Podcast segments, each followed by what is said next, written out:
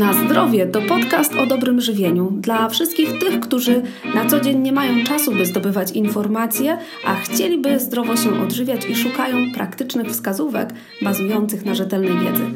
W cyklu Na zdrowie wita Was Joanna Sztranc.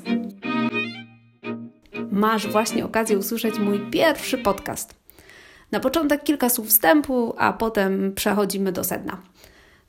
Przyznaję, że długo się zbierałam z nagraniem tego podcastu, bo jak wiesz, strach ma wielkie oczy. Ale udało się, warto było. Udało się, bo mam wokół siebie wiele czynników wspierających. Są to przede wszystkim moi bliscy, jest to dobra literatura, do której mam dostęp. Są to różne kursy, w których mogę uczestniczyć i przede wszystkim pasja, pasja, którą mam w sercu yy, i z którą dzielę się Tobą tymi treściami, które zamieszczam, czy na stronie internetowej, czy które będą pojawiały się w formie podcastów, czy podczas takich osobistych, indywidualnych spotkań. I chciałabym bardzo, e, żeby te treści, którymi się z Tobą dzielę, stanowiły dla Ciebie też jeden z takich czynników motywujących do podjęcia zmian. Zmian w stylu żywienia, żywienia siebie i swoich najbliższych. Dziś porozmawiamy o wodzie bowiem wszyscy wodę piją, zwłaszcza jak doskwierają nam takie upały jak ostatnimi dniami. Każdy sięga po wodę bardziej lub mniej świadomie. Ktoś pije kranówkę, ktoś pije wodę butelkowaną, ktoś gazowaną, ktoś niegazowaną. Przyznaję, że kiedyś myślałam, że woda to po prostu woda. Dziś wiem jednak, że woda wodzie nie jest równa i że dla naszego zdrowia warto sięgać po wodę świadomie. Od jej właściwości od właściwości danej wody, po którą sięgam, zależeć będzie, czy, czy jej wpływ na nasz organizm będzie korzystny czy negatywny. Woda nie jest dla nas obojętna. Obojętne, co najwyżej, to może być pH wody. No ale teraz pytanie, jak odnaleźć się w gąszczu informacji dotyczącym wody? Na półkach sklepowych mamy ponad 200 marek różnych wód. Jak spośród nich wybrać tę najlepszą dla nas, na co zwracać uwagę podczas wyboru? Stojąc przed sklepową półką, zastanawiasz się czasem, czy wybrać wodę gazowaną, czy niegazowaną. A może się nie zastanawiasz? Może jesteś w grupie zwolenników wyłącznie wody gazowanej i tak jak większość miłośników wody gazowanej, uważasz, że tylko taka woda najlepiej gasi pragnienie i takie wody niegazowane smakują zbyt jałowo, zbyt mdło. A może wychodzisz z założenia, że woda gazowana nie jest zdrowa i zdecydowanie lepsza i zdrowsza jest woda niegazowana i po taką wodę sięgasz na półce sklepowej? Otóż, każda z tych wód ma swoje wady i zalety. Woda gazowana, czyli woda, która zawiera dwutlenek węgla, jest to woda, która blokuje rozwój bakterii. W związku z czym taka woda przez dłuższy czas będzie zdolna zachować świeżość. Jest to dosyć istotna kwestia, zwłaszcza teraz, kiedy panują takie upały, ponieważ e, wyższa temperatura sprawia, że mikroorganizmy szybciej się namnażają. A jeśli pijemy wodę prosto z butelki, to te mikroorganizmy z naszych ust, z płytki nazębnej trafiają z wodą z powrotem do butelki, Zamykamy taką butelkę, odstawiamy przy wyższej temperaturze, tam już toczy się życie. Natomiast jeśli mamy wodę gazowaną, to proces namnażania mikroorganizmów w tej butelce wody będzie zachodził zdecydowanie wolniej. Dodatkowo woda gazowana ułatwia proces trawienia. Pewnie nieraz miałeś ochotę na wypicie czegoś gazowanego w momencie, jak masz taki delikatny zastój żołądka. Najesz się, obierz się, przejesz się i czujesz, że w tym żołądku jest jakiś zastój, że ten żołądek nie pracuje, że ci ciąży i masz ochotę, taki apetyt na wypicie czegoś gazowanego i czekasz na ten moment odbicia, odbeknięcia. I właśnie to jest kolejny walor wody gazowanej. I taka woda gazowana, no to niestety udowodniono, niestety, niestety, udowodniono, że zdecydowanie lepiej gasi pragnienie niż woda niegazowana. Są to bezsprzeczne argumenty za wodą nasyconą dwutlenkiem węgla. Jest jednak kilka ale. Z wody gazowanej powinny zrezygnować osoby cierpiące na nadkwasotę żołądka. Nadkwasotę, czyli coś, co powszechnie nazywamy zgagą. Jeśli doskwiera Ci zgaga, takie pieczenie od żołądka w, aż w przełyku, to wtedy raczej nie sięgaj po wodę gazowaną. Również osoby, które mają chorobę wrzodową albo jakąś, jakieś nadżerki na żołądku, również powinny unikać wody gazowanej, ponieważ to będzie tylko pogarszało ich stan zdrowia. No i pewnie każdy, kto cierpiał na jakiś stan zapalny gardła, doskonale wie, że wtedy nawet najzwyczajniej nie ma się apetytu na wodę z bąbelkami, na wodę gazowaną, ponieważ ona jeszcze bardziej podrażnia gardło. To też należy wziąć pod uwagę, wybierając wodę. E, dlatego poszukując ogólnie odpowiedzi, czy lepsza jest woda gazowana, czy niegazowana, będziemy musieli uwzględnić kondycję zdrowotną danej osoby, czyli musisz się zastanowić, czy cierpisz na zgagi, czy masz jakieś wrzody żołądka, czy, czy na przykład borykasz się często z problemami gardła, wtedy lepiej zrezygnuj z wody gazowanej. Jeśli jednak nic z tych rzeczy Ci nie doskwiera i lubisz pić wodę gazowaną, to nic nie stoi na przeszkodzie. Możemy też zastanawiać się, która woda jest lepsza: woda z butelki czy woda z kranu. Każda z nich ma swoich zagorzałych zwolenników i zagorzałych przeciwników. Znam osoby, które cały czas kupują wody w plastikowych butelkach, przynoszą je do domu i tylko z takiej wody korzystają. I znam też osoby, które nie mają takiej potrzeby i tylko okazjonalnie gdzieś podczas y, wyjścia czy spaceru kupują sobie wodę w butelkach, a na co dzień korzystają z wody w, y, dostępnej w kranie, płynącej z, naszego, z naszych kranów. Jak to jest z tą wodą? W 2009 roku zostało przeprowadzone badanie opinii publicznej w Polsce i w wyniku tego badania okazało się, że ponad 60% Polaków, czyli zdecydowanie ponad połowa Polaków, nie ma zaufania do wody płynącej w kranie. Czego ludzie się obawiają? Przede wszystkim zanieczyszczenia tej wody, takiego zanieczyszczenia pierwotnego, ale też substancji toksycznych, które pozostają po procesie uzatniania, oczyszczania wody, takich jak jakieś związki chemiczne czy chociażby związki chloru. Niektórzy bali się również, czy zaznaczali w tym badaniu e, swoje obawy względem zanieczyszczenia mikrobiologicznego.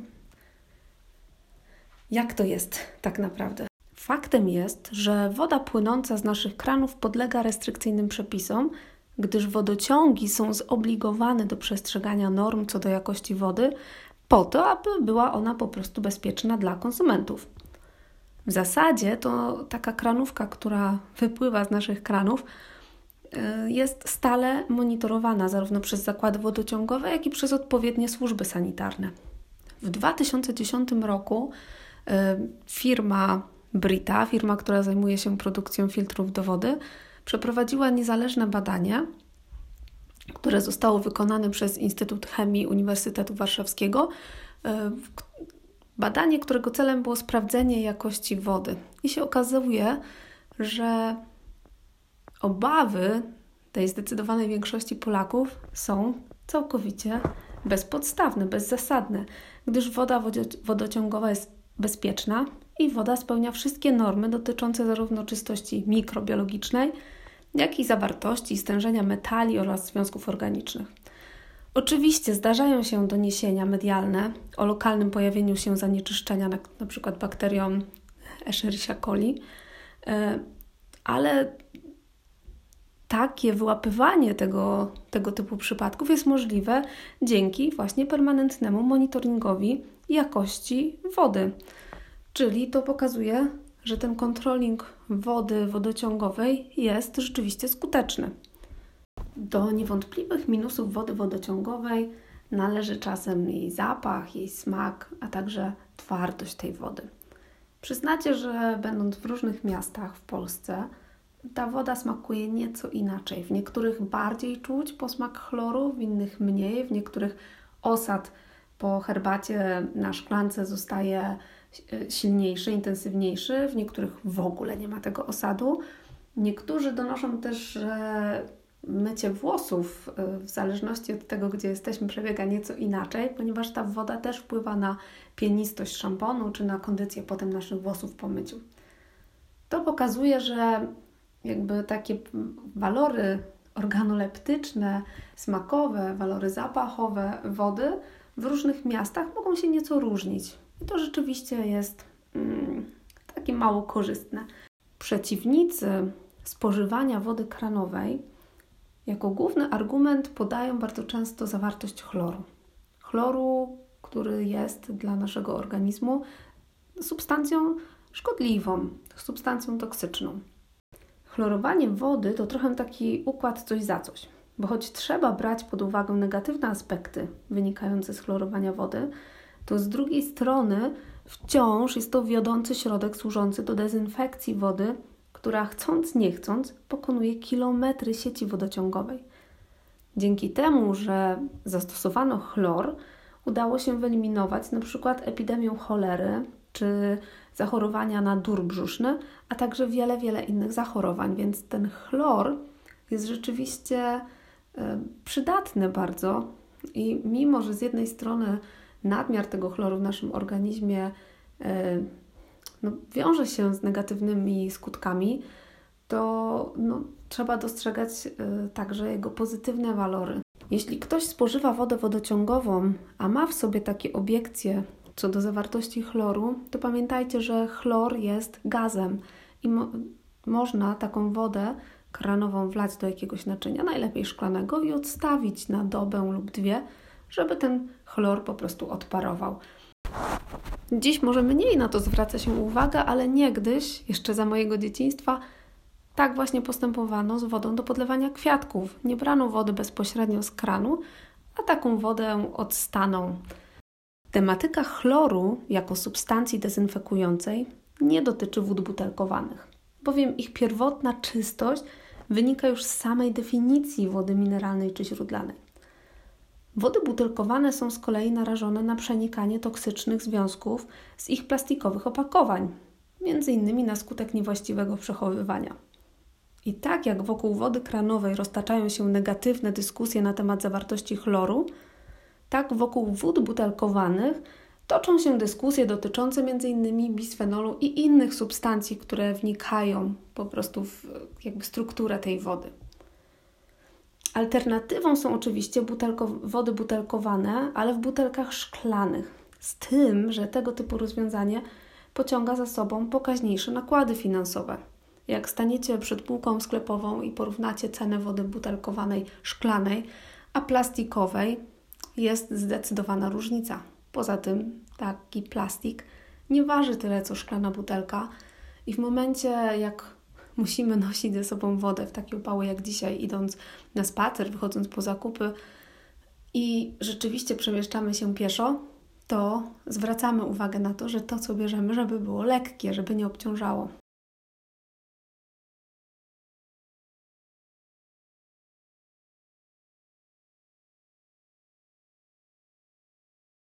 Wybór między wodą butelkowaną a wodą kranową zależeć będzie przede wszystkim od naszych potrzeb od naszych preferencji smakowych, wrażliwości smakowej, od y, też takich uwarunkowań zdrowotnych, ponieważ decydując się na wodę butelkowaną, wybieramy bardzo świadomie y, też minerały, którymi poniekąd możemy się suplementować, albo minerały, z których chcemy zrezygnować. W wodzie kranowej już nie do końca mamy kontrolę nad tym, y, jaki skład ma ta woda mineralny. Owszem, można to sprawdzać, ale kto z nas nie wiem, szpera w internecie, fatyguje się, żeby sprawdzać i analizować te składy i porównywać z wodą Aczkolwiek od czasu do czasu byłoby to zasadne. Innym argumentem są też kwestie ekonomiczne. No nie oszukujmy się, woda taka płynąca z kranu jest po prostu najbardziej ekonomicznym wariantem. I też trzeba przyznać, że woda kranowa w Polsce, a na pewno w Poznaniu, jest wodą dobrej jakości i w zasadzie kiedy robiłam testy na znajomych, którym serwowałam wodę kranową i wody butelkowane, oni nie wyczuli różnicy w smaku. co pokazuje, że wcale z tą kranówką nie jest aż tak źle. Ok, jeśli ktoś wybiera wodę butelkowaną, no to teraz stoi przed kolejnym wyborem. Czy wodę mineralną, czy wodę źródlaną, a może wodę stołową. Hmm, jak tu nie zginąć w tym chaosie informacji? Czym one się różnią, czym one są? Woda źródlana jest najbardziej podobna do wody kranowej. Z tym, że żeby zapewnić czystość w wodzie kranowej, musi ona zostać wcześniej uzdatniana, oczyszczona, poddana procesom filtracyjno-chemicznym. Natomiast woda źródlana już z samej definicji jest pierwotnie czysta.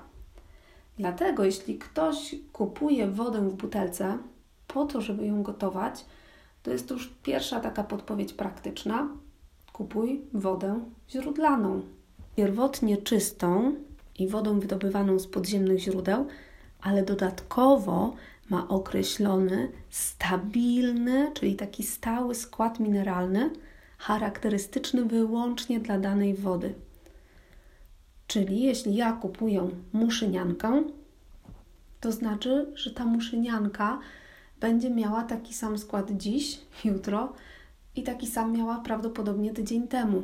Po wodę mineralną powinny sięgać osoby borykające się z niedoborami minerałów, osoby o szczególnym zapotrzebowaniu też na podaż określonych minerałów, jak na przykład kobiety w ciąży albo sportowcy, albo inne osoby, które wykonują ogólnie jakiś wysiłek fizyczny dosyć intensywny. Jednak okazuje się, że woda mineralna, mimo tego, że właśnie jej największym walorem jest ten określony skład mineralny, i wydawałoby się, że przez to jest ona taka zdrowa i dobra i polecana, i często możemy spotkać informację, że powinniśmy sięgać po wodę mineralną każdy, wszędzie i zawsze. To niestety nie do końca tak.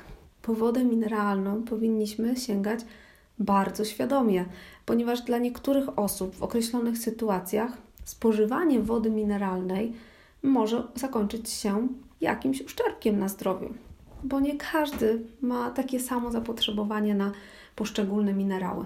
Dla przykładu, osoby borykające się z nadciśnieniem, a dzisiaj takich osób nie brakuje, bardzo dużo osób cierpi na nadciśnienie i tego typu osoby powinny unikać wód z dużą zawartością chlorku sodu, czyli powinny wybierać mineralne wody, ale niskosodowe.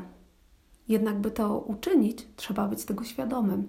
Trzeba świadomie zerkać na etykietę na wodzie. Za chwilę jeszcze będziemy mówić dokładniej o tym, co znajduje się w wodzie mineralnej. Oprócz wody źródlanej i wody mineralnej, mamy jeszcze do wyboru trzecią wodę jest to woda stołowa. I jest to taka kombinacja, takie dwa w jednym, ponieważ jest to połączenie wody źródlanej z dodatkiem wody mineralnej albo z dodatkiem minerałów o określonych właściwościach. Stając przed wyborem między wodą źródlaną, mineralną czy stołową, Pamiętajmy, że woda źródlana będzie taką wodą najbezpieczniejszą do ogólnego stosowania, wodą, którą można, e, pod, którą można podgrzewać, można ją zagotować. Jest ona najbardziej zbliżona do wody kranowej. Woda mineralna ma bardzo wiele fajnych właściwości, ale trzeba po nią sięgać świadomie i w dosyć ostrożny sposób. Okazuje się bowiem, że wyższa zawartość minerałów dla jednych będzie cechą pożądaną, a na innych będzie miała działanie niekorzystne, przyczyniając się do rozwoju lub nasilenia pewnych dysfunkcji zdrowotnych. Podstawową informacją, jakiej należy szukać na etykiecie butelki z wodą mineralną, to ogólna suma składników mineralnych, która informuje nas, czy mamy do czynienia z wodą nisko zmineralizowaną, średnio zmineralizowaną czy wysoko zmineralizowaną. Woda nisko zmineralizowana jest to woda, która ma mniej niż 500 mg składników mineralnych na litr. Na etykiecie powinno być napisane, że jest to woda nisko zmineralizowana, tudzież sprawdzajmy ogólną sumę składników mineralnych. Jeśli będzie poniżej 500, no to wiedzmy, zapamiętajmy, że wtedy mamy do czynienia z wodą nisko zmineralizowaną. Taka woda może być wykorzystywana do przygotowywania posiłków dla niemowląt i małych dzieci, także do spożywania przez osoby borykające się z dysfunkcjami nerek, czy osoby, które nie potrzebują jakiejś szczególnej mineralizacji. I możemy uznać, że taka woda, woda nisko zmineralizowana, czyli do 500 mg składników mineralnych na litr, jest taką bezpieczną wodą do ogólnego stosowania. Przykładem takiej wody nisko zmineralizowanej, którą możemy kupić ogólnie w sklepie, jest na przykład woda Mama i ja, Małopolanka czy Krynica Zdrój, a także kropla Beskidu albo Dobrawa. Wody średnio zmineralizowane są to wody, które mają już więcej niż 500 mg tych składników mineralnych na litr, ale mniej niż 1500. I e, jak sam, sama widzisz, są to wody, które już mają pewną określoną ilość związków mineralnych, jednak wciąż nadają się do takiego ogólnego stosowania przez większość ludzi, w tym także przez dzieci. Mhm. Taka woda średnio zmineralizowana. I tutaj do wód średnio zmineralizowanych należy woda ostromecko, ustronianka, nałęczowianka, cisowianka, dar źródła czy polaris. Moje dzieci z apetytem i ja w sposób taki świadomy, jeśli kupuję wodę, to dla nich decyduję się na wodę nałęczowiankę albo cisowiankę. Hmm, czasami też na ustroniankę. Wody wysoko zmineralizowane są to wody, których taka suma składników mineralnych przekracza już te 1500 mg y, substancji mineralnych na litr. I z uwagi właśnie na tą dużą zawartość minerałów, będzie to woda twarda. I tego typu woda ma już istotny wpływ na funkcjonowanie naszego organizmu. Dlatego, wybierając taką wodę wysoko zmineralizowaną, powinniśmy tego dokonywać już w sposób świadomy, wiedzieć, jak poszczególne minerały wpływają na nasz organizm, co one mi robią, które są dla mnie wskazane, a które lepiej, żeby nie pojawiały się w mojej diecie. Niektórzy przy wyborze wody kierują się różnymi rankingami. Szukają w internecie, znajdą ranking. O, i tu było napisane, że najlepsza jest taka i taka woda. Odradzam tego typu działania, zwłaszcza jeśli dotyczy to wód takich wysoko zmineralizowanych, czyli przypominam o ogólnej sumie składników mineralnych powyżej 1500 mg na litr, ponieważ każdy z nas ma inne zapotrzebowanie na minerały. I tutaj należy bardzo indywidualnie podchodzić do doboru tego typu wody. Jedyne co, do czego mogą nam się przydać te rankingi, to na przykład jeśli ktoś wie, że ma niedobór magnezu, albo niedobór potasu, albo czegoś, to w tych rankingach może poszukiwać wód właśnie pod kątem zawartości tych poszczególnych składników mineralnych. Czyli zamiast na półce sięgać po każdą kolejną butelkę, analizować, notować, robić sobie zdjęcia, to wtedy rzeczywiście warto znaleźć ranking wód mineralnych i sobie według tych swoich indywidualnych kryteriów go przeanalizować. Do wód takich wysoko zmineralizowanych, powszechnie takich pitych przez e, Polaków, należy muszynianka, piwniczanka, staropolanka 2000, czy na przykład woda też, którą znamy, kryniczanka. Sięgając po wodę o średniej czy wysokiej mineralizacji, czyli przypominam, średnia mineralizacja między 500 a 1500 mg na litr i wysoka mineralizacja powyżej tych 1500 mg na litr, należy mieć już pewną świadomość, jak poszczególne minerały wpływają na mój organizm. Inną wodę wybierze osoba, która prowadzi aktywny tryb życia. Taka osoba powinna sięgać po wodę o średniej lub wysokiej mineralizacji.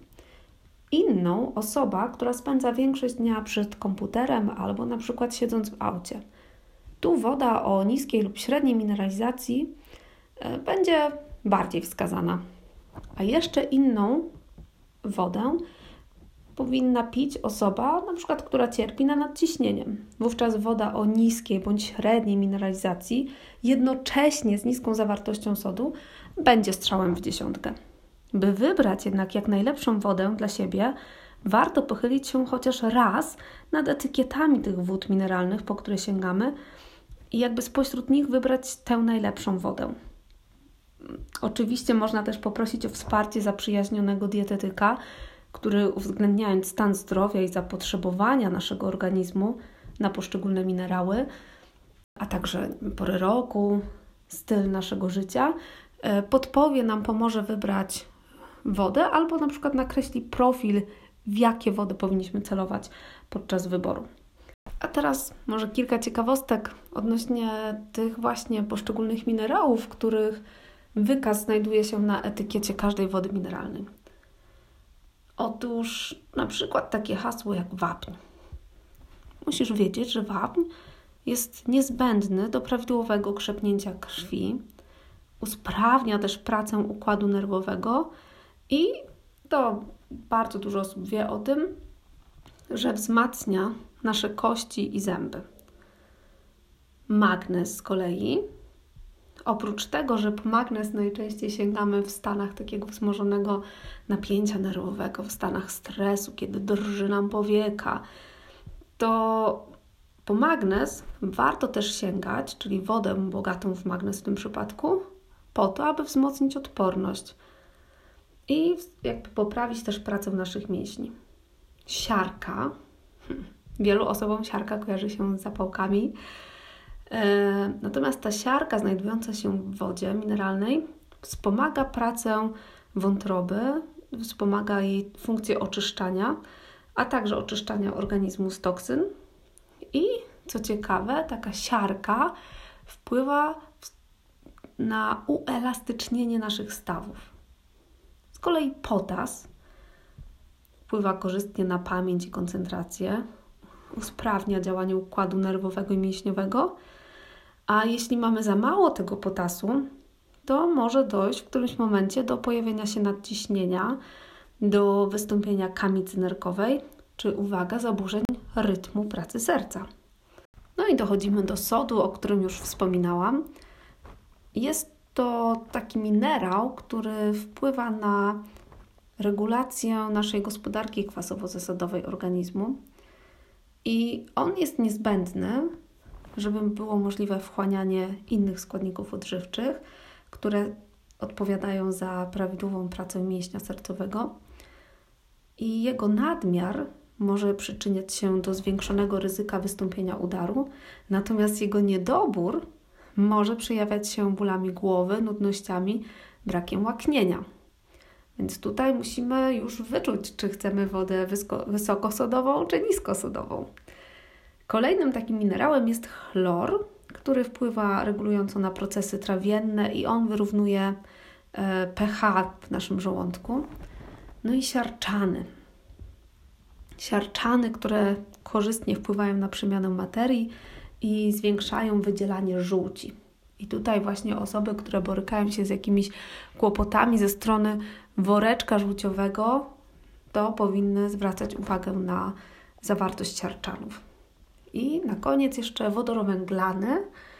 I tutaj też warto być czujnym, ponieważ wodorowęglany one alkalizują kwasy żołądkowe, czyli sprawiają, że te kwasy żołądkowe są mniej kwaśne, a idą bardziej w kierunku zasadowym.